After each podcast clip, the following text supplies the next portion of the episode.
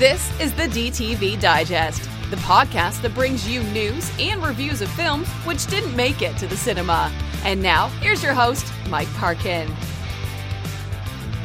Hello, everyone, and welcome to the DTV Digest. I'm your host, Mike Parkin, and joining me tonight are Richard Halls. Hello, everybody. And Stephen Lockridge. Hello. Yay, welcome back, Steve. Uh, in, in, tonight's show, we'll be talking about um, a new film called Demigod. Uh, then we've got two films starring a certain Robert Bronzi um, Exorcist Vengeance, followed by Death Block 13. Our short shot this week is Night Hunt, and we're going to wind up with our DTV throwback Into the Sun, and it's not the Seagal one. So, without further ado, let's crack on. Our first review then is Demigod. Upon the death of her grandfather, a woman and her husband return to her birthplace in Germany's Black Forest, only to discover a terrifying secret awaits them. Um, okay, so this is filmed in um, Germany by the looks of it, uh, Steve. Um, I believe so. Shot in a mixture of English and um, and German as well, which which kind of you know it does give it a bit of an extra sort of production oomph, I think. Um, some of it is art, artfully shot, some of it is very pretentious, pretentiously shot, I think. Um, it's not anything new, really. We've seen this sort of film a lot, but I think it is pretty well made. Um, what are your thoughts on Demigod?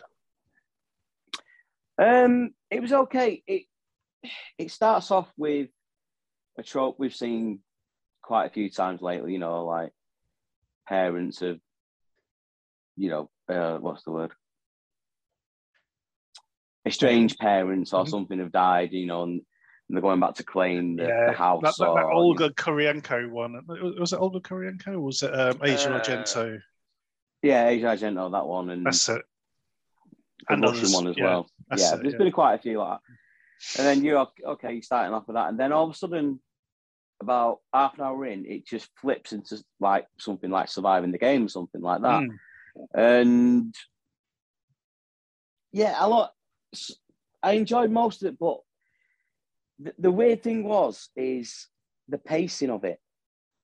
Um, you know, the first half hour was great, and then when the the witches or whatever they are appear, whenever they come on, it just seems to really slow the film down and drag it down. And just, I don't know, it just started to get boring when they they turned up. and then the demigod or God before he turns up, and it's it just doesn't kind of make sense in a way. It just doesn't gel that much. You know, the flow of the film's gone then, and it's just becomes a bit of a mess, really. Yeah, the editing style goes into hyperdrive, doesn't it? Basically, yeah, well. yeah. Um, I mean, like I said, still there is quite some nice shots there. I mean, there's like, you know, when you see the demigod in, in far away, and you know the the red eyes in the night and stuff like that.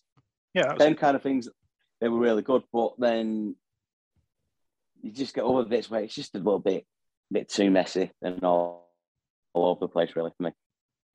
I agree. I think it's a, it's a little bit too long for the material as well. Um, yeah, I, I do like the fact that it does change tack at a certain point. You know, because you know it, it, did seem like it was going to be yet another one of these films where you know sort yeah. of um, an estranged family member suddenly discovers her parents aren't who she thought they were and all the rest of it. And there is an element of that, and it does sort of play along those sort of lines for the first sort of 20 minutes, half an hour, as you say. But you know, then, then we do get this suddenly sudden reveal, and and suddenly we get all these other characters sort of like you know mm. drawn in, you know, completely out of nowhere. And, and as you say, it becomes this sort of um, hard target kind of kind of setup, or yeah, most dangerous game. Um, so you know, we, we got a few more people for the t- for the kill count.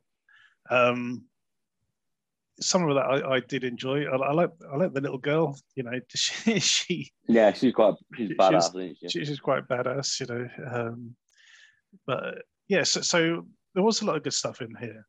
Um, but I, I don't know. I think they they should have kept the the demigod, as it were, a bit more in the background. Because um, he, he, does this whole monologue yeah. thing at the end. I've got a thing about monologues these days. It's my latest thing. you know, when people start lurching into these long speeches, and I'm thinking, because all I can think watching it is, you've rehearsed this, haven't you? Mm. You, you, know, it's somewhere somewhere in the forest in your little den somewhere. You you rehearse what you're going to say if this ever happens.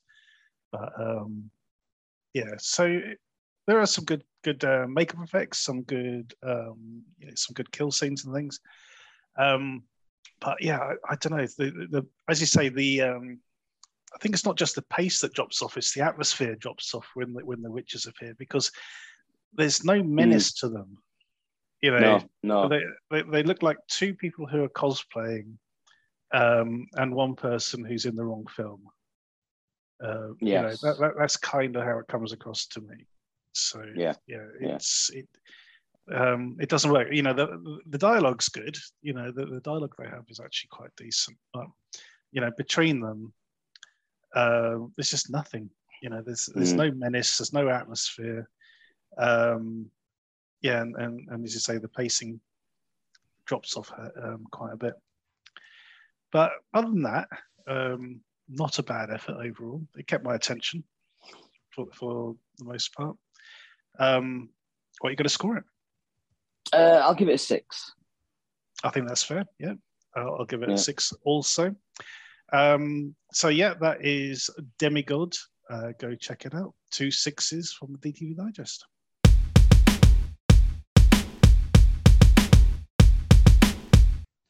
Our next review is Exorcist Vengeance. Father Joseph is a priest with a troubled past who has a particular set of skills useful to the Catholic Church. When a woman is suspected of being possessed, Joseph is sent to deal with the situation, met with both hope, faith, and derision by the various family members. However, it soon becomes clear that the possessed woman is not the only person whose life is in danger. Um, okay, so Rich, I think before we launch into this, we need to discuss who Robert Bronzi is. Yeah. um, so, so this is a guy who's he, he does have an uncanny resemblance to Charles Bronson, circa Death Wish Four. Um, you know, um, he, has got the perfect sort of craggy face, um, you know, the squinty eyes and the sort of mustache, and you know, at a glance, he, he does look a hell of a lot like the guy, and, and he's he's basically had a career built around him purely on that premise, because he can't act for sure. Mm. Um, you know, he, is a very much a one-note guy, but I have to say, um, since uh, what, what, was the um, the original one? Well, the, Death Kiss was the Death Kiss. That's right. Yeah, you know, since, since those days, his films do seem to be improving. You know, that the vehicles that um, they're building around him are getting better, and and I think this is a case in point. I actually didn't mind this. Um, it is a low budget film. It is a more or less a one location effort set in this house, not a particularly big house either, which was kind of refreshing. Um, and yeah, he's he's brought in to um, undertake this exorcism um, and, and, there's sort of various other things going on in the house, and we get flashbacks to his past, where he he was literally a vigilante at one point, which I think is you know vigilante priest, which I thought was quite amusing. Um, but I I did like this, and I, I, did like the elements that it actually borrows from um, other possession movies. Um, you get you get some nice sort of editing shots of uh, sort of some sort of demon creature um, which, which are very fleeting, but you know they're there, uh, which I thought was was quite decent. You know, was, uh, um, showed a nice bit of restraint. So yeah, um, Steve, over to you. Um, yeah, I didn't get on with this as much as you. You sound like you did, Mike. To be fair, um, it's it's one of them where they just throw every single possession cliche and the kitchen sink in, and then chuck a revolver in as well. I mean, what kind? I don't know what kind of priest pulls out a revolver mid exorcism and just fires it in the, the air. Best kind. you know what I mean? um, Also, I mean, yeah, I mean, Robert Bronzi, he, he can't act, but to be fair, I don't think the rest of the cast cover themselves in glory as well. I mean, Hmm. the uncle was it? Hmm. The See, I was going to I- mention him as the best character in it. he, he got he got right on my tits. He was so annoying, just pushing everything and everything. I mean, there's always one in there who doesn't Hmm. believe and that kind of thing. But you know, he's seen the woman floating six feet above the bed, and and he's still giving him grief about it. Um, I thought the woman who was possessed, um, she was actually quite good. She threw give herself everything and threw Mhm. everything into it, but yeah, it was just too cliched for me. Um, it's nothing new at all, and just a little bit boring to be fair. It, it, it, it didn't do anything new with what it had, or it could have done, if you know what I mean. But it was just the same old stuff that I've seen wheeled out many, many, many times. And you're never going to get a better possession possession film than The Exorcist. I'm sorry, but That It- is true. there's a reason. There's a reason it's a classic, you know. Mhm. Um, yeah, so I wasn't too enamored with it. To be fair, I, I I do agree with you on on certain points. Um, Mm. In that, yes, they, they throw everything at it, and, and also you're not going to get anything better than The Exorcist anyway. But at the same time, I think they they did show a certain amount of restraint and and didn't sort of push it too silly. Um, you know, it, it worked within its sort of budget, and I, I thought it you know it was sort of relatively entertaining from my point of view. Uh, Mm. But Rich, I'm dying to know what you think. I, I I quite like the idea of you know just kind of trying to make a, a straight, you know, no no tongue in cheek or anything, just doing a Hmm. straight up film that basically says, what if it was The Exorcist, but we Hmm. had Charles Bronson, and they're trying and trying this like, you know what, for, uh, what are we talking about? Um, forty years after The Exorcist, or, Hmm. or, and um, and Charles Bronson was sort of in their prime uh, and it's still for me you know still working to to an extent i think i i quite like uh, bronzi who's uh, that's not his real name the Br- bronzi is comes from robert uh, from I'm, I'm not saying this to you because I know he knows, uh, for, uh, but to the listeners, Bronzi comes from the Bronson. His real name Mhm. is Robert Kovacs. Mm. He, he's Hungarian. Uh, Rene Perez launched his career in Death Kiss, but he was dubbed in that movie. Uh, and in this, he's he, he actually gets to speak his own lines, uh, which I quite liked. Uh, it's a British movie. It's one of the Proportion Productions films, which I thought was pr- uh, pretty cool. It's it's the it's one of two he's actually done uh, that have been released within like weeks of each other. The other one's called The Gardener with Gary Daniels, which I'm dying to see. Hmm, Um, I'm now. but this one has uh, Steven Berkoff in essentially an extended That- cameo. That's that's another thing that I'm, I'm sorry, but in the minute I'm sick to death of Steven Berkoff just showing up and acting like a twat and stuff. for Five minutes. I'm I'm I'm I'm over it now. You know, I, it's all he's doing at the minute, and it, it's it's getting on my nerves. It really is. He's like king of the cameos at the moment. I don't know. Yeah, yeah. But the yeah, I, I quite like him actually. I was watching Octopussy the other day where he, where he was the villain and stuff, and uh, I do like a bit of Berkoff. Um, but the other notable member of the cast is Sarah Alexandra Marks, who was who was in um, Help, which we covered last week. Yes, that's right. coincidentally. Uh, and in this one, she plays American. And I thought at times her American accent worked really well, other times not so much. Mhm. But uh, how do Yeah, I feel about the film overall? I think it. What I think it's fine. I think it does get silliest, but like with like um, uh, Steve was saying, with, you know, he's doing an exorcism and he pulls out a gun for literally Yeah. no reason, and then apparently shooting resolved the problem or something. I don't know. I didn't quite get what was happening there, but the general over, you know, the general package I liked and I got on with, and I think it passes the time quite nicely, and I think you can have a bit of fun with it. We've seen a lot worse.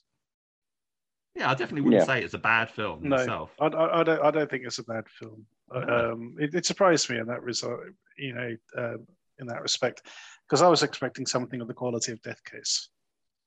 Yeah, and um, it does um, start out like Death Kiss, mm. basically. Because yeah, I, I, I, mm. I, sort of started tuning out at the beginning, I must admit, and came back into it. Um, it's almost like Hitman. You know, he's like a a, a priest. You know, a, a, mm. hitman priest. Um, we did that uh, Michael Rooker film, didn't we? He played a hitman yes. priest, uh, Shadow Builder. Shadow Builder. That's so there's yeah. various, and the Hitman movies have kind of done it for the Catholic Church and whatnot. Mm. But there's so there are precedents. It's not it's mm. nothing new, but we've never seen it in a in a British movie that's kind of taken The Exorcist and this mm. you know Charles Bronson element. I just think it's a bit of fun, you know, but he does play it completely straight, and you know, it's, it's not tongue in cheek or anything in it. The, the other the other good bit as well I, I quite liked was the um, his his actual past when he sort of said, "Oh, I've seen evil before," and then he sort of goes, "Oh, what do you do?" He goes, "Oh yeah, I, I dealt drugs. I was a drug dealer." I just thought you know, quite refreshing, really. It's, uh, it's not what you expect. Um, so, yeah, I, I, quite liked it. Anyway, scores for the doors. I'm going to hit this one with a six out of 10. Yeah, uh, Steve? Six is re- oh. yeah. Steve? Um, I'm going to say a five. Okay, and Rich? Yeah, I'm happy with a 6 mm-hmm. Okay, two sixes and a five for Exorcist Vengeance. Go check it out.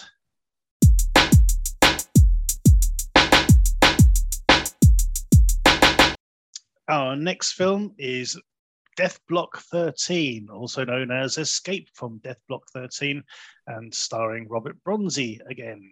In this one, he plays a character called Mick, who's been wrongly convicted of extortion and attempted murder and is sent to Pleasantville, Pleasant Hill Penitentiary. Um, so, um, I really like this. I, I kind of like the previous one, um, Exorcist Vengeance, and I thought, yeah, that's a reasonably solid film. This is a much more expansive, much bigger film, um, you know, from a production point of view, um, e- even more so than A Violent Man that we um, saw recently, which is sort of the moody, um, straightforward sort of prison movie. This one sort of um, hits all the, you know, if you had a, a, prison movie bingo card, this this one hits most of the, um, you know, most of the numbers. Yeah. But I, th- I, I thought this was pretty damn entertaining overall. So, Steve, what do you think? Um, right. Um, I'm to have to disagree with you again on this one, Mike. um, again, no, not one person could act in this film whatsoever.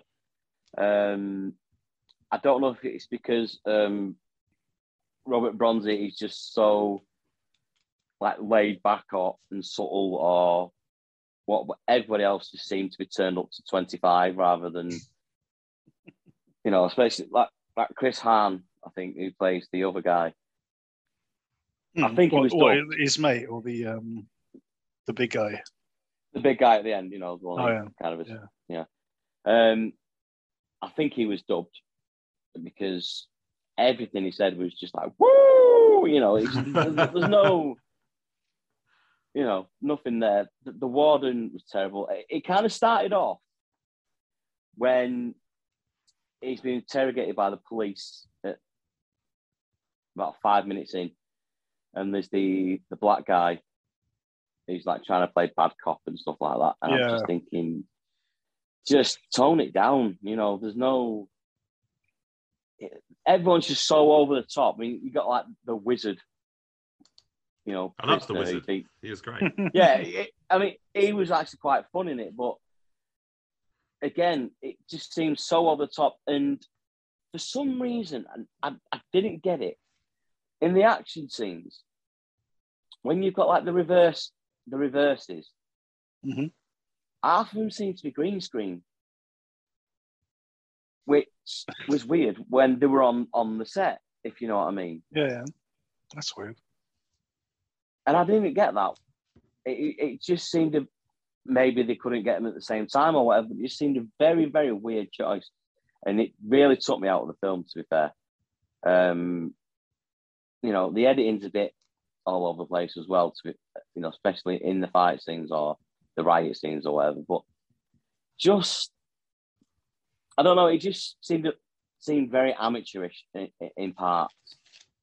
and and some of the gore as well was a bit over the top as well. You know, when like one of the inmates falls off the railings and lands on his head, and you, you know you get close up as he lands and stuff. Mm. His brain exploding all over the place. Like I said, some of it was all right, but just it was just too messy and just seemed too amateurish to me. Because you know, especially like I say, with all that green screen that was in there, which didn't really need to be there. I don't get what they were what they were doing with it. and there's one scene as well where they're up against a guard in a church, mm. who suddenly becomes like a kung fu master, and he's you know flying all over the place and stuff, and he's just like, no, no, excuse me. but yeah, I wasn't I wasn't so impressed at all. Mm. Interesting. Um, Rich. It's got some pacing issues. It, it's too long for yes. what it is. I mean, it's mm. it's nearly it's like an hour and forty minutes, pretty much, uh, and it's really slow to start. Uh, with you know, it follows him to the hardware store to buy a hammer and stuff, and he's going to meet this guy who owes him, you know, wants the money for uh, his uh, death benefits from from his brother, mm. and so that's kind of the thing that sort of kicks off. Yeah. And it takes a really long time to get going. But when when it got to the prison and stuff started happening, it just it just worked. It just started working for me, and I really enjoyed it from that point on. As I mean, it is it's very low budget. It's it's made by Gary Jones, who's done a lot of a lot of films previously, mostly horror and creature feature kind of mm. stuff, uh, like um, uh, Mosquito Spiders, Crocodile Two, stuff like that. He did an action movie called Ballistica, which was pretty bad a few years ago mm. with Paul Logan, which was like a it was trying to do the equilibrium sort of thing on a really low budget. Um, but I loved all the I loved all the action and the over the top gore in this. I mean, it's some of it's just I mean, it is silly. It's really silly, and you can just have fun and mm. laugh at it for some of it. Um, I mean, so the the guards on the turret who are oh, watching oh, the prisoners yeah, have yeah. this like now I don't know what it's called, but you know, it's like one of those predator. Yeah, yeah. Gatling minigun, yeah. Minigun thing. Chain, chain and he's lit, and they sorry. Chain gun, I believe it's chain guns. That was called. So they literally, and at one point there's like a riot in the in the mm. in the yard, and they literally just start firing everywhere, and nobody gets hit. Yeah. the, no, one well one person does Well, one person shot gets. But shot, yeah, it's because the warden sort of goes, "Oh, get their attention" or something like that. It's like, oh, yeah. like, it's like you well, you wouldn't use a gun like that for a no. start. yeah. Um, but then later on, they they keep. I mean, they must have had a few of these because they keep picking. Oh, I've got one now, mm. and they're yeah. just firing it. And yeah, I loved it. I thought it was. I mean, the yeah, the sort of prisoner fall, falling down and splatting and, and stuff, but people getting all sorts of. I mean, this is where you know um, Gary Jones's horror background really comes in and effects mm. and stuff. I think it really um, worked quite well. It's got it's trying to go for that 70s kind of flavor when the title comes up. It's got that you know mm. little um, um, you know the little notice that that, that um, the little trail of numbers or, or whatever that, that mm. would normally come up on the on the old phones. They don't do it anymore. That sort of thing. So they're trying to go for this sort of retro feel to it. Uh, I like that um, Kovacs, uh, Mick Kovacs' brother, who's been killed, is called Laszlo Kovacs, which was who, who was Laszlo Kovacs was the cinematographer of films like Easy Rider and Ghostbusters and mm. stuff. Very very well known mm. cinematographer. So a little in joke there, which I thought worked quite. Nicholas Turturro is in yep. it as NYPD like Blue. From yeah, I think he's possibly most well known for that. Not by me because I've I've not seen that, but oh. he did. He's he. I knew him from uh, various things, including a film with Olivier Gruner, which was called, which was Mercenary Two, uh, which wasn't as good as Mercenary One with John Ritter. But the but he's the best actor in the movie. I mean, that's mm. why he's in this. I don't know, but he just he outshines everyone for me. I thought, I thought you know he's he's so experienced and so polished, you know, mm. in what he's doing. I thought he was great. He's not in it very much, but he kind of turns up at the beginning, whatnot. Um, mm. The prisoners, when uh, one of the parts that I liked was, you know, when he started to get to know the fellow inmates, and he's got that one who's like just take the beating kind of Yeah, yeah. you know don't don't put up a struggle but that guy's all like dubbed and he's it looks like he's working really hard to hold his expression Yeah. of like Mm. I'm a grizzled it just sounds so fake but it, it just added to it added to the fun and there's like you say the guy who, who's um at the end he's he's kind of a bit of a bad guy but he's like and he's like i'm the king of the of the Mm. block sort of thing They really whatever, need, they really needed Vinnie Jones for that role, didn't they? Yeah. Well, it's- I, I, I say uh, exaggerated sound effects and, and different things. Say the brawl, the all the brawls and the gore and that, and there's loads, and th- there's not really any story from that point on. No.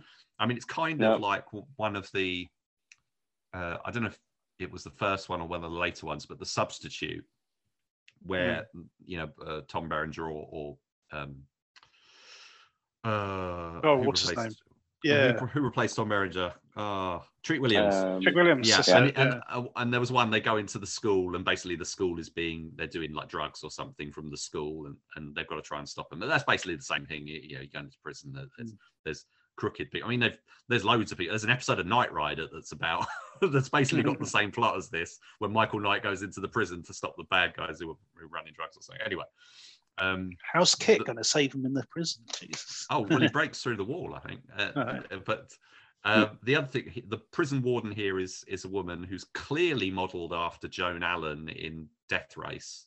Yeah. Um, yeah. uh, See, there's I a- was remember. I was reminded of um, the that Ian Ogilvy one we did. And we still steal the old way oh yeah, yeah, yeah. because that had a female warden as well, so very similar. I, I think there's quite a few that Yeah. did uh, that have done Yeah. it. So It's, it just in this particular case, the, the way she was acting and stuff, Mm. just, but obviously not as good as not as good as an act, actress by far. You know, as, I mean, Mm. the setting's quite interesting because it's almost like a school, and they said it was like an asylum. I think they couldn't necessarily get a prison-looking location, so it's kind of got this sort of old Yeah, but hospital the- but kind they- of look about. it. yeah. But at the same time, they did do a lot of interiors at Yeah. a prison. You know, they, they did Yeah. have access to, to, to a prison for the interiors. But I, I suppose for the story itself, they, they needed something which, were, you know, could could feasibly have like an escape tunnel kind of thing. You know, and Yeah. they just wouldn't get away with it with a modern a modern structure. So yeah. Yeah. So uh, sorry, that's enough on my thoughts. Um, did you enjoy it as much as I did, Mike? I think I did. Yeah, I mean, the only really weird bit for me is that there's a bit where Bronzi's thrown into um, um, what do you call it? Isolation, isolation. What do you call Solitary. it? Solitary. That's the word I'm looking for. Yeah. Um, Oh, I think I know. and you know, he gets thrown in there, and there's a couple of cockroaches walk by, and they're, they're so obviously CGI. That CGI so- cockroaches, Oh, it's yeah, like it must have been cheaper for somebody to, to draw up a couple of CGI cockroaches and animate them on the screen than it would be to actually hire somebody to wrangle a couple of cockroaches, actual real life cockroaches. Or, or maybe that, you know, like me, they absolutely fucking hate cockroaches and didn't want a real one anywhere near them. But but that was a really strange moment for me. You know, you mentioned sort of green screen stuff. Um, but yeah, I, I did like this, I must admit. Um, what Did was you get weird? The feel, I'll tell you something that I get the feeling that like this is like because it's going for that retro thing. It's playing it completely straight. It's almost like Machete, but not with any jokes, but like played played completely Mm. straight. Mm. There's you could you it's, look al- it's almost like Shawshank Redemption but with Robert Bronzi. You know, Yeah, I think like Yeah. because the building is, you know, it's, it's that sort of um, thing they've gone for. I was just thinking that Danny Trejo is basically our Charles Bronson, our gen- this generation's This Charles show- Bronson. yeah, because yeah. he's Mm. so similar and you can you can totally see i mean i know i mean and he, he has done films like this you know Mm. danny trejo's done obviously the highs of machete but he's done all sorts of different budget kind of stuff and it's Yeah. this could have played and been better or you know just probably yeah would have been better because he's a better actor than bronzi i mean he's got much more experience danny trejo would have done a, a lot quite a lot with this and that, that could have that could have been uh, like a machete level kind of movie Hmm. I think. But with Bronzi, because he hasn't got anything more than just looking like just, just looking like Charles Bronson. He can't bring anything more to the table. Not But I still think, Yeah. I, but I still like that. I still, I, Yeah. quite, I mean, that's, cla- I mean, that you can't get more classic exploitation that than than Hmm. finding a guy who looks like a guy. I mean, this goes back to the Bruce Lee exploitation Oh, yeah, of the, yeah. of the 70s. Mm. One, one, That's- one of the, I mean, one of the interesting aspects about the character is is his sort of naivety. The fact that he he bought he bought a hammer as a, as a souvenir to take back to his his brother's family, and he does explain it quite well as to why he, he, he's done it. But at no point Yeah. did he think, "Is this going to be taken the wrong way?" Nah, I'm sure it'll be fine. I'm, Yeah. sure, I- I I'm sure. I'm I- sure the TSA won't mind me bringing a, a, hammer Yeah. on board an airplane. Well, I, I Mhm. did they work that? Did, was that all like a, a re, not red A- herring, but like misdirection kind of setup? You know, That that sort of double bluff. always going to go for that's what we think's going to happen, and then actually no. that Exactly. I think gonna- that I think it Mm. was because because I expected them to sort of go, you know, to be using it on, you know, Nick Turturro's character at the beginning. The the other aspect is what happens at the end, which is just like, it's um. I'll I tell you thought what they were reminded going to ignore that plot point. I was like, "What? Yeah. Hang on a minute. Is it? Re- Yeah. Oh, oh, okay. Well, here we go." it's resolved, but but that's the thing. It's like the you know the cops and everything do ignore it. They just kind of go, oh well, what you you know, never mind, kind of thing. They don't bother trying to follow him or sort of, sort of follow up on anything. Well, But the thing is, at the reminded me of- beginning, he's arre- he's arrested, but Yeah. you know, it's like who? Well, who called the police or whatever? Why would they? I mean, it turns out, I guess that he, the, that Nicholas Turturro's character knows the judge and things like yeah, that. So exactly. he probably, you know, got the. poli- It just seemed a bit random. Like Mm. suddenly he's one minute he's on the floor, and next minute he's being carted into the prison jail. Mm. Yeah. And I was thinking, hang on, when did that happen? You know, it's like it, it just seemed like a bit was cut out. Like the, the Well, thank God. This guy- Otherwise, it'd be two hours. Yeah. long. yeah. But- Yeah, I mean that ending. What it, what it kind of reminded me of.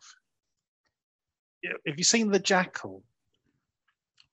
the um, Bruce, Bruce Willis, Willis remake, and No. yeah, Bruce Willis and Jack Black, and stuff. Yeah, who's is it Richard Gere, isn't it? And, and Richard Sidney Gere, yeah, Poitier, yeah. And it's Sidney Poitier. You know, he's an FBI agent, and Richard Gere's um, a member of the IRA who's been locked up for donkeys, and he's let out to help sort of, um, you know, help locate Bruce Willis's character. And it's just like Sidney Poitier's attitude to, to, to the fact that he's with a terrorist. It's, it's like, oh, you lovable rogue kind of thing. yeah. And that's kind of what it reminded me of at the end of this film. They just sort of let this guy go, kind of knowing exactly where he's off to. You know, it, it wouldn't take him much sort of cerebral thinking to to join the dots, and and off he goes, and you know, makes use of that machine. It, it's the old Chekhov's gun thing, isn't it? It's, um, Mhm. you, you can't you can't have a setup like that without using it. But yeah, so so I I did enjoy this um, more so than um, Exorcist Vengeance, which I thought was okay. This this was much better than okay. Um, so Well, you got all the you got all the gore and all the gore. There's, there's a great bit. Yeah, there's Mm. one bit where he's you know one guy gets his head shot or the top half of his head shot off with a shotgun, Mm. um, which is quite Yeah. impressive. Yeah, I thought That was quite an pretty impressive little um, yeah. sort of CGI effect. Especially considering this clearly was a really really low budget film. Yeah. It was, but at the same time, as I said, you know, they actually had proper locations. Yeah, You know, I was I was expecting Mm. cardboard walls and you know, sort of like so, someone having to hold the um, the bars against the door so they don't fall over, kind of thing. But no, there was, you know, they actually had some proper locations to this. That's what that's what I said. You know, had a much more expansive budget. It must have done. I mean, yeah, it, it's still a relatively low budget Yeah. film, but um, it was certainly better than I expected. I, I thought, you know, um, I, I, there was a, a Civil War film we covered a while back, uh, which which featured two two characters who've been held in a um, you know a sort of southern um, sort of um, prisoner of war camp, and it was basically a square of rope. You know, just a single line of rope going around in a square. Right there, you go. You sit in the square. that was about the size of the prison, basically. So best production design ever. yeah. So, Yeah. so, so I thought, you know, this this actually did the business as far as that side of things was concerned. Didn't mind it at all. And on that note, what are we're going to score it, um, Steve.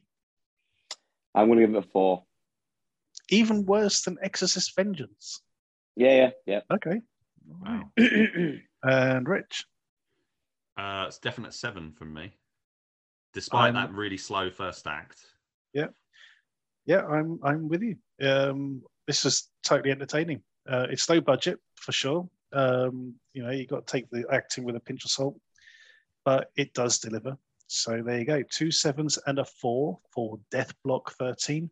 Go check it out.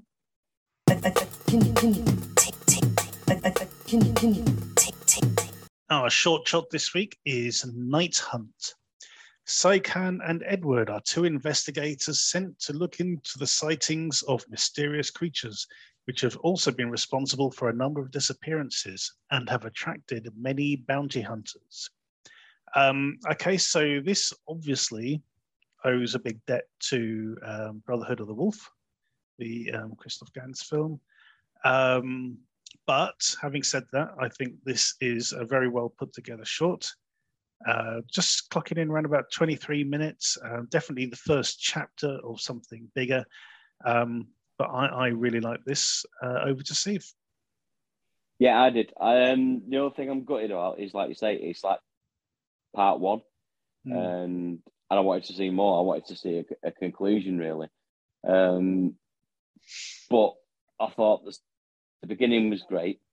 You know, the little denouement before the credits and stuff, and then you you know you come to these two guys heading towards the tavern for the bounty of these creatures, things, whatever. We, we, we don't know really what what, what they're trying to find, but um, again, I thought the acting was really good in it. I thought the chemistry between the two leads was great, and you know the fight scene with the the woman, the rescue of the woman, I thought was really good as well.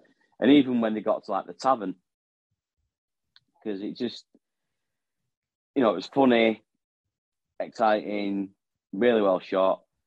Uh, and I really, really wanted to see more of this. To be fair, Uh, that's that's the only downside to it. I thought that it's not that you don't get a conclusion. Really, it just kind of ends. And I really hope they do make more, make a, a conclusion. Shall we say? Yeah, absolutely. Uh, Hmm. Rich, it's, it, it's really refreshing to, to see a short which actually has time for a credit sequence. Yeah, and Mm. it's and it's also um, good to see a, a film that is influenced by Brotherhood of the Wolf because it's kind of, uh, I mean, it's so obvious. You know, the, the um, Gaten Kalo, who's the director, is stunt guy, who's who's the who's in the basically the Mark Dacascos role in the pair. Hmm. You know, he Mm. gets a great fight scene about eight minutes in. Unfortunately, we don't see any more than that. It kind of, for me, it kind of peaks at that point. But that that's kind of Brotherhood, what Brotherhood of the Wolf did. You know, it kind of brought in, did this sort of really unexpected fight scene. Then it kind of focuses on more of the uh, the investigative sort of Hound of the Baskervillesy kind of stuff. Um, Mm. it's low budget. There's some dodgy dubbing and stuff in some of the scenes. Uh, you know, you know, because they haven't got huge resources to to record the sound and loop it. You know, in the in the same way as other bigger budget productions. you know, So all the out like the outdoor scenes specifically, I'm referring to at the start. But I yeah, I thought the, Mm. the collection of characters and the locations and the sort of setup and everything was really good. It was really disappointing when it just suddenly ends without any resolution. I thought I think they could have sort of warned us a bit. You know, if they'd have said part one or you know episode one or you know so, something that indicated that there was going to be more to it because I thought oh it's 23 minutes they're probably going to cover it but it was getting to like 15 minute mark and I was thinking we're not heading towards Yeah. a conclusion He's still, here he's Yeah. still in the tavern. What's going on? Yeah. well, yeah, the, the the whole second half of the film is in is basically in the tavern having conversations and and stuff, which is fine. And then it just kind of uh, there's a little bit of a spooky bit at the end to, and then you know to sort of as a cliffhanger. But yeah, I'm, I was a it it is it does feel more of a proof of concept in that sense than uh, than than anything that was envisaged as a as Mm. something fully formed. So little bit of a downside there, but if you enjoy Brotherhood of the Wolf or, or you know martial arts action and stuff, you know mixtures in because this is a mixture, just like Brotherhood of the Wolf. It does that same mixture of Mm. investigation, a bit of action, a bit of horror, and you know all these characters and bit of bit of humor and that it's it's it stands out I think as something a bit different to a lot of the other action stuff and a good gateway for um Gaten Kalu. Uh, I'm gonna I'm probably getting his name Gaten Kalu's um, other work, which it, this was mm. on his YouTube channel, GC Action Design, and there's lots of other little shorts that he's made. This is the longest thing he's done, I think. Um, the, he's he's most well known if if he's if he is well known as uh, for work on a, a, Cirque du Soleil show that was produced by Robert Rodriguez. All right. Uh, Run, I think it was. So it was, I think it was like a Cirque du Soleil thing, but in, mixed with such martial arts and stuff. Sounds really interesting. It's not running anymore, but um, uh, that, would, that would have been interesting to see. That uh, yeah, he's got like there's a bunch of people that he works with. He's done the you know various uh, shorts of like Hong Kong style or video game sort of action and mm. stuff that are all worth checking out. They're, they're like two or three minutes long. But, this, yeah, this feels, Yeah, this this feels more than a proof of concept. Um, you you wouldn't make a 23 mm. minute proof of concept. Um, I think it's it's well scripted enough that there must be plans for a part two. Um, I, I, th- I, think there's too much invested in it, not not to sort of continue. I mean, I'm hoping anyway that yeah. that's the case. Um, you know, there, there's there's uh, elements in there. You know, there's a mysterious woman in in the cloak, sort of thing. Mm-hmm. Um, yeah, assuming it's a woman.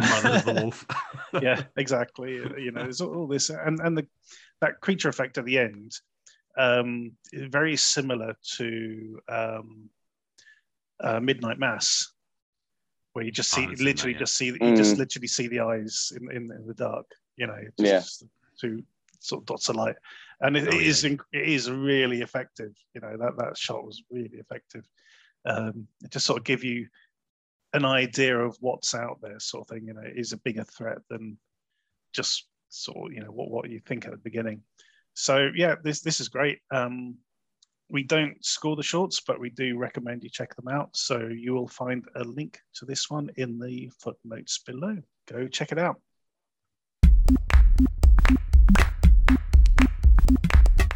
Our DTV throwback this week is Into the Sun.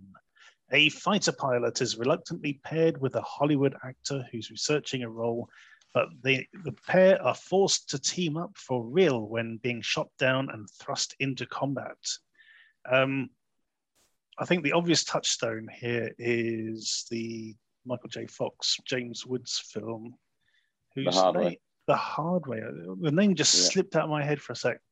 Um, yes, yeah, so obviously it's, it's, it's that kind of setup. You know, they hate and each other. At the end of the day. they put that and Top yeah. Gun together. Yeah, hmm? yeah, basically they, the hard way meets Top, mm-hmm. Top Gun. Yeah, it's a, it's a pretty decent elevator pitch that one. Um, but we got Michael C. Hall. He of the, you know he is the brain from um, Anthony uh, the Breakfast Club. What did I say? Michael C. Hall. Michael C. Hall. oh my god. No, it's Anthony Michael Hall. It's Michael. Yes, it's Anthony Michael Hall. Get that right. Yes, from the Breakfast Club and the TV's version of um, the Stephen King series, the Dead, the Dead Zone. Dead Zone. Yeah. That's right. And um, most recently, Halloween Kills and uh, that's various right, other things. Yes. He's been around quite a while. He's been around, yeah. He keep, he keep going. Yeah. Uh, and, and, then we got um, Michael Paré as well. Um, and I, I, must admit, I think his role here, th- this is the most comfortable I've seen him on screen. I think you know he, he sort of wears this role quite well. Um, it's a sort of hotshot pilot kind of thing. He's very much a you know he, he's a navy pilot kind of thing. Um, and I, th- I think he, he's he's really good in this. In this. Um, yeah, this is the second time I've seen this film. I saw it when it first came out. Enjoyed it then. Um, I must admit, there's there's a period during the middle of this I kind of zoned out. But once um, the pair of them got in the cockpit and get shot down and stuff, it, it became a much better film, much much more enjoyable. Uh, Steve, um, had you seen this one before? No, um, not not even heard of it before. To be fair, um, but I did. I really enjoyed this actually. Um, you know, it starts off with you, you know, like you say, comedy. You know, don't like each other, blah blah blah, and then what I did like is because to me, he's kind of he is like playing Tom Cruise basically, because you know they're putting him through all the tests and everything, and he's just nailing them, and he's the other guy's getting pissed off because he is actually really good at doing the stuff. you know, like the, the, flight simulators and stuff like that. And he's like, yeah, it's annoying me that he is actually good at this kind of stuff. And then when when they get shot down, it does take a, a, a darker turn. And you know, being kidnapped by the where, whereabouts are they? Because it doesn't does it actually say? I think it is Afghanistan or somewhere. somewhere yeah, I was thinking that. it might be around yeah that that region or something. And you know, the torture and stuff like that. But I, I found I found the chemistry between the two really good, in especially with the um the female, the major as well. Mm-hmm. Um, I thought she was really good in it as well, and it was just one of them enjoyable romps, and then you know it kind of reminded me of Rambo three at the end where everything just blows to shit. you know, trying to escape and stuff, but yeah, in, uh, really enjoyable. Mm-hmm. Rich, I know you'd seen this before.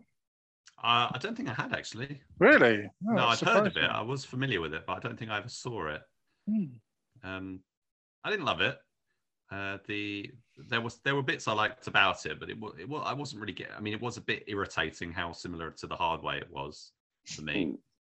and and Top Gun obviously. But the I wasn't oh, completely on board with the character. I could I quite like the fact that they sort of turned that, uh, as Steve was saying, like um, Anthony Michael Hall's character is supposed to be a bit of a, an idiot, you know, kind of, but he mm. he does have an aptitude for what for what yeah. he's doing, and, and, that kind of becomes the thing that is uh, the sort of contention more than anything else. Is like, oh, I, you know, he thought that he could just look down on him because he was coming in from mm. thing, and then he's, actually he's pretty good. And, and then there's the sort of stupid twist of them saying, yeah, you can go up in a fighter plane, you know, because otherwise the movie wouldn't happen. You know, reasons uh, it has to happen. Uh, I quite like the there's that there's that uh, fellow pilot who gets his wings or whatever, and it's like, yeah, you're not you're yeah. not going to make it. I no. the yeah. guy who looks like Elvis Presley and has actually it's, played it's Elvis funny because um, me, me, and my son just watched Hot Shots the other day. there's that whole thing of a character called Dead Meat. I don't, yeah, I don't know why, but people call me Dead Meat. you know. Well, this is like Hot Shots, but played. I mean, yeah. I know Hot Shots played straight was Top Gun, but this is like mm. hot, this is like basically Hot Shots played straight, essentially, mm. um, with a few jokes. But the Terry Kiser as the agent, I thought was great. He was stealing mm. all his scenes. Uh, his lines were really good. Um, the, his his mm. comedy worked. I don't think some of the other stuff. There was like with the sort of ten, the stuff with um, Michael Anthony Michael Hall arrive. You know, they sit down and he's smoking a cigarette, and then Michael Paré makes a thing about it and then like a couple of minutes later he, he pulls out another cigarette and no it, nobody says anything for like ages mm-hmm. and then it's like at the end they yeah. go oh, regulations kind of thing but for a minute I, for a few minutes i was like well hang on a minute you made him think about this a minute ago what i thought they'd forgotten what the rule that they'd set up or something so yeah, but that was just a, li- a little aside uh, the, yeah i did prefer it when it took its turn and it went kind of the behind enemy lines kind of thing if you mm. imagine like anthony michael hall being the owen wilson sort of character, I guess, um, mm. playing it much more, you know, still being comedy. You know, it's kind of the the film that came to my mind, and I I think it uh, I think it was Spies Like Us with che- with Chevy Chase. And, oh yeah, Dan Aykroyd. Dan Aykroyd, because yeah. that kind of does the they're a couple of goofy guys kind of thing, and then all things get a bit serious, but obviously it's still a comedy. and and I thought it was it was that kind of thing, but they're they're both kind of straight because mm. Anthony Michael Hall's a bit stupid, but he's he's not a comic relief kind of character, and Michael Paré is completely the straight man. So they're not like a they're not the typical sort of chalk, chalk and ch- they're not that sort of yeah. He's not the comedy sidekick. They're they're both fairly. They have their own comedy moments. You know, Michael mm. Paré's got a few comedy yeah. moments and stuff. Um, there, there's the nods to um, Top Gun, like uh, his commanding officer you know that there's that that's the whole kelly mcgillis kind of thing but mm. in, in, in, very brief and it, there's a little bit of a love triangle thing that they do to sort of create some tension between the characters which i thought worked quite nicely. Uh, the you know this is another example of a film that was made during a period where you could have a budget for some aerial photography and explosions and stuff. There's i doubtless some of it is stock footage. I mean they hire companies i think to that actually film all this stuff for them that they can use. But they did have a budget here, and it's clearly on display. And you Mm. just imagine, you know, you can't see it being done. I mean, Flight of Fury with Steven Seagal, like 10 year, 10, you know, 10, uh, the 2007 or when that, whenever that was, you know, they didn't have any money for any of that. So, you know, that was Well, they they nicked it. They nicked it from another film, didn't From, they? well, it's from Iron Eagle. Yeah. So, no, there was, it was, it was another one. Where, could have been this one as well. ah, yeah. Oh, I think the ending is almost entirely footage from Iron Eagle, but the, the film itself was a remake of Black Thunder, but Mm. the um, Michael Dudikoff. So there might even be footage from the from from the Michael Dudikoff one. I'm not sure, but this Mm. one it felt like it. There might be some recycled footage in there as much as anything else of the period, but it seemed it all worked. I thought that all the cockpit kind of stuff worked. In you know this was made I think the same year as Hot Shots, um, Mm. and Um, it just sort of it it feels very much of the of the time of you know you had that kind of thing going on all the the buddy stuff was like the in thing everything was a buddy movie there were so many of them 50 Yeah. 50 we watched a few Yep. weeks ago for mm, example yeah. that was that was around the same time you know the early 90s Yeah, Hot Shots came out to no, hang on. Yeah, you're right. It was the same year. Yeah. Yeah. i mean i loved hot shots i mean i, I never saw this I, I saw the poster because it's got a great poster Mm. really good poster. But I don't think I've ever watched the film. But I did, but I loved Hot Shots, and so I quite like the, um, or I don't, I like that those sort of aerial aspect. uh, You know, the as the sim, sort of similar aspects between that and Yeah. and Top because I'm not a big Top Gun fan either. You know, it's just not this kind of this kind of movie's not my cup of tea generally. But Right. yeah, What I about, like what about where do you stand on Iron Eagle then? See, I'm not sure if I've seen Iron Eagle. I saw Iron Eagle 2 Yeah. because I think I remember going to like Saturday morning pictures to see it. Mm-hmm. Um, and Iron Eagle 3, I didn't think much of. That was the one with Sammy I think it's- I think I've seen that one. Uh, Iron Eagle 4, Mm. I think I might have seen. But yeah, th- they never really made much impression on me. But I do remember Iron Eagle 2 quite a lot. Mm. Um, but I would like to, I do want to go back because that's the one, it's like a teenager becomes a fighter pilot or Yeah. something. See Yeah. that, that that that became its own genre as, as well because I'm trying to think. It's of- like the Karate Kid, but with a fighter jet or something. there's another film Yeah. like it about this guy. You know, there's a Navy SEAL that gets captured and his kids come after him to rescue him. And I Oh, can't- it's the it's um Russkies? no. No. Oh, looks. I love that film, and I can't think what Hmm. it's called. It's Kevin Dillon in it. Yes, that's right. Yeah.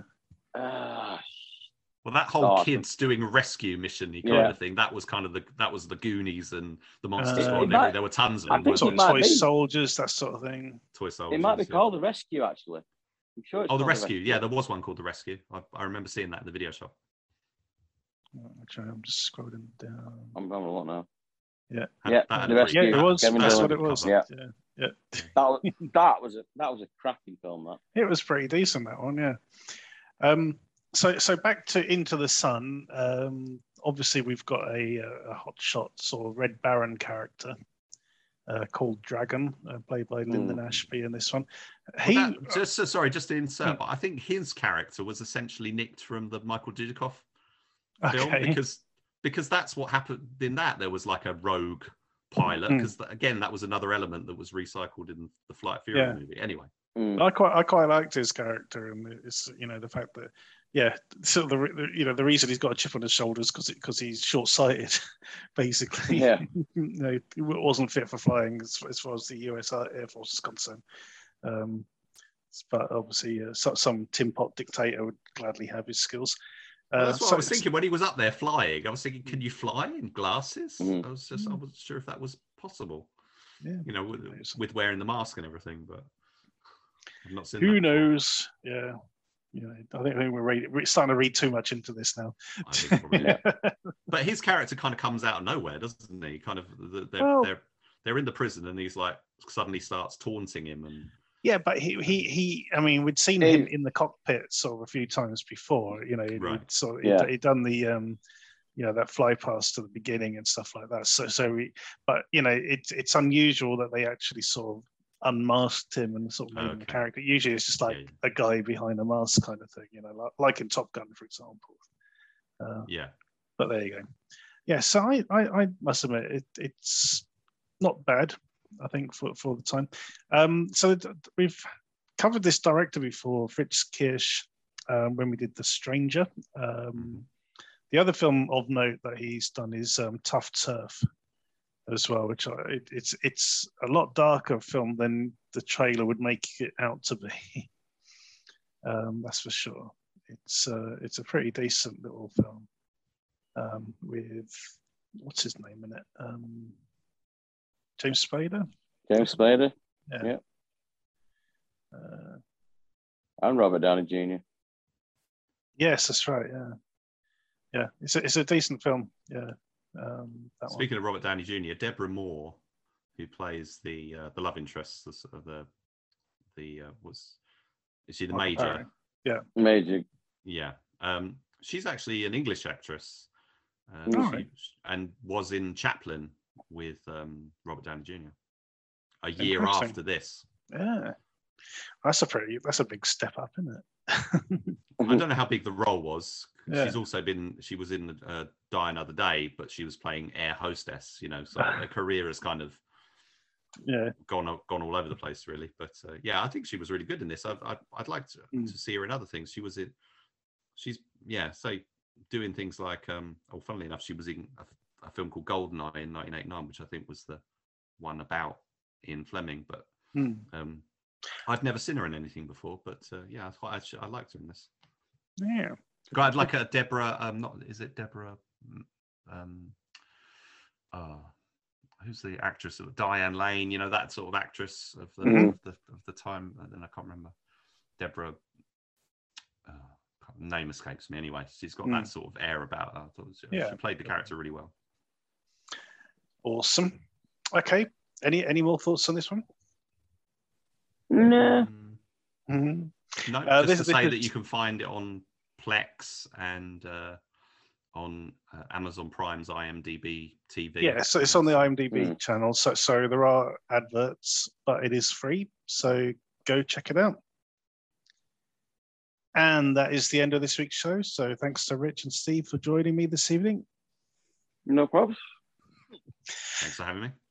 Um, don't forget to check out our Facebook and Twitter pages at the DTV Digest. Also, check out our sister show, uh, The Short Shots. We'll be recording a new one of those shortly.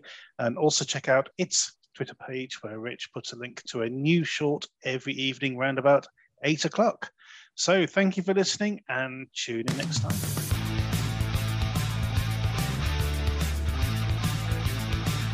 For listening to the DTV Digest. Let us know your thoughts in the comments and tune in again next time.